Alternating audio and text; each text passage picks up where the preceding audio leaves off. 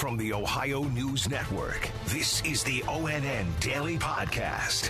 It is Wednesday, February 23rd, 2023. For the Ohio News Network, I'm Kate Burdett. A day after former President Donald Trump visited East Palestine, Ohio, another former presidential candidate, who is now in the Biden administration, arrived. ONN's Kevin Landers reports. 20 days after the train derailment, the Secretary of the Department of Transportation, Pete Buttigieg, has finally set foot in East Palestine. The Secretary has come under intense pressure from East Palestine residents and other critics who visit the town. Buttigieg has told reporters earlier in this week that he would visit when, quote, the time is right, but was deferring to the National Transportation Safety Board and its investigation first. In response to the criticism, Buttigieg told CBS on Tuesday he could have spoken out sooner. I'm Kevin Landers. The National Transportation Safety Board has issued a preliminary crash report on the derailment in East Palestine. It indicates the train passed three detectors made to alert the conductor if the train's bearings are too hot. The last reading came back at 253 degrees. Greater than 200 is considered critical. The report also states the crew operating the freight train did not receive the critical warning about an overheated axle until just before dozens of cars went off the tracks. Former president and current presidential candidate Donald Trump greeted crowds of people a few miles outside of East Palestine yesterday before stopping at a McDonald's to buy lunch for the firefighters who responded to the toxic train derailment. ONN's Neil Fisher has more. The main message is that the residents here in East Palestine will be okay. This nearly three weeks after that train derailment. He also met with Mayor Trent Conaway alongside J.D. Vance. Mr. Trump said the mayor and fire chief did an incredible job and is thankful help is on the way. Oh, they're going to be treated so good now. FEMA's coming up because we came here and uh, FEMA does a great job and uh, they'll be taken care of. Now, they were not going to be taken care of, but they're going to be taken care you, of. Mr. Trump also told me that he thinks Norfolk Southern will be accountable for their actions in this crash. Reporting in East Palestine, Neil Fisher. While he was there, Trump called on President Biden to come visit East Palestine himself. The Biden White House says Trump could have done more as president to toughen regulations and prevent such disasters. East Palestine resident Jim Stewart, who said he lives literally within a stone's throw of the derailment site, lit into Norfolk Southern's CEO Alan Shaw on national television last night. Did you shorten my life now? I want to retire and enjoy it. How are we going to enjoy it? We were going to sell our house. You, you burned me. We're going to get the cleanup right. We're going to reimburse the citizens. We're going to invest in the long term health of this community.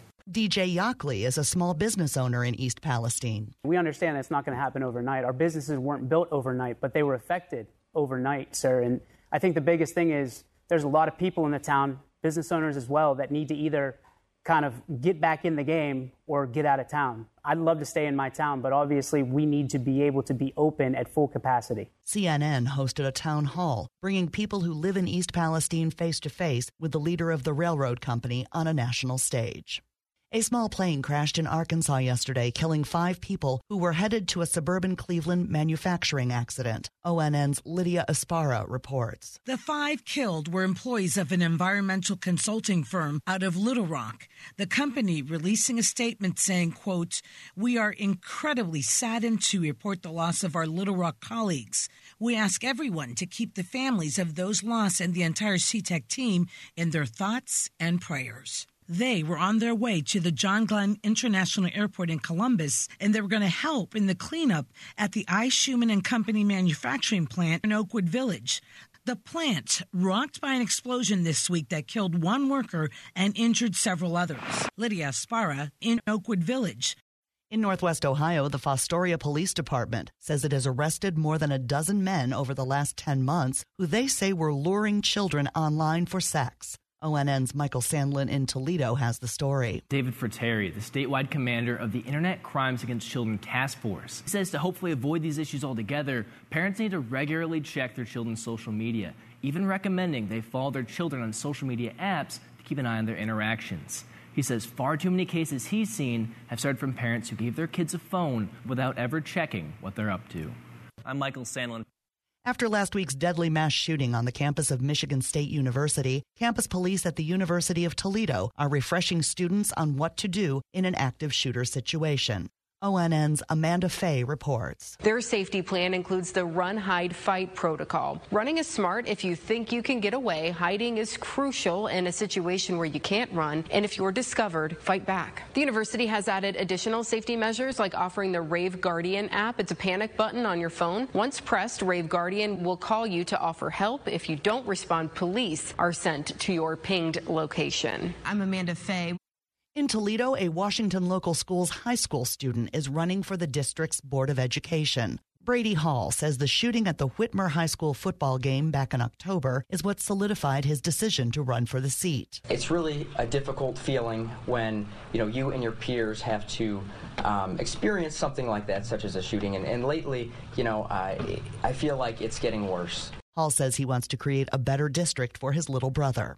Ohio lawmakers formally introduced legislation that relates to a child's gender identity. Here's ONN's Tracy Townsend in Columbus with Republican State Representative Gary Click, who sponsored the bill. House Bill 454 is also called the SAFE Act. It would, quote, prohibit certain procedures to alter a minor child's sex, end quote. A similar bill was talked about last year, did not pass. Opponents say many medical organizations say this is not the best way to protect a transgender child. The bill's sponsor said he believes that research is wrong. I've talked to several doctors who totally oppose this.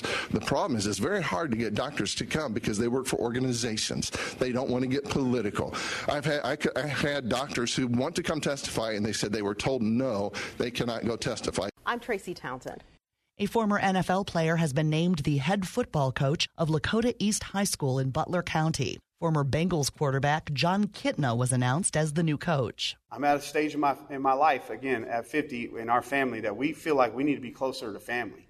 And we have two adopted sons who both graduated from here, and they married girls who graduated from here, and we have seven grandkids. They live in Ohio. My daughter is married to a guy who's playing at the University of Michigan. That's three hours away. Okay? And then my best friend in the world. Our families have grown up. He's a huge, uh, you know, community guy here in, in Lakota community. And so all of those things made us get in the car and drive 16 hours to be here. Kitna played for the Bengals from 2001 to 2005. He also played for the Seattle Seahawks, Dallas Cowboys, and Detroit Lions. Kitna is credited with building winning high school programs in Washington state and Texas. And more than 2 million votes have now been cast in this year's Rock and Roll Hall of Fame fan vote to help determine who gets into the Cleveland landmark. Here's ONN's Dave James. Two 80s icons are at the top of the fan voting. Cyndi Lauper has 253,000 votes, and George Michael is at 251,000.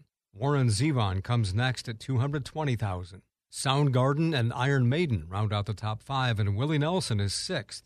There are 14 nominees. The top five fan votes will be tallied with an international voting body to help determine the inductees, who will be announced in May. You can vote online at vote.rockhall.com.